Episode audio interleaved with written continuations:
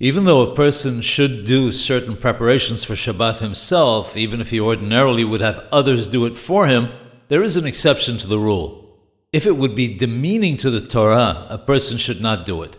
What would be the case? If the person is a Talmid Hacham, a Torah scholar, and people who see him wouldn't understand if they see him going to the marketplace to buy something, that it's in honor of Shabbat, or if they see him doing something that appears to be beneath his station, and they don't understand the concept of honoring Shabbat this way, then he should refrain from doing it.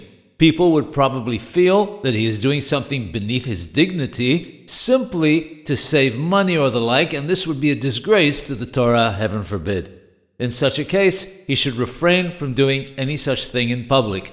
At home, however, when only members of his household are present, he should still do something himself in honor of Shabbat because he can explain to them the reason.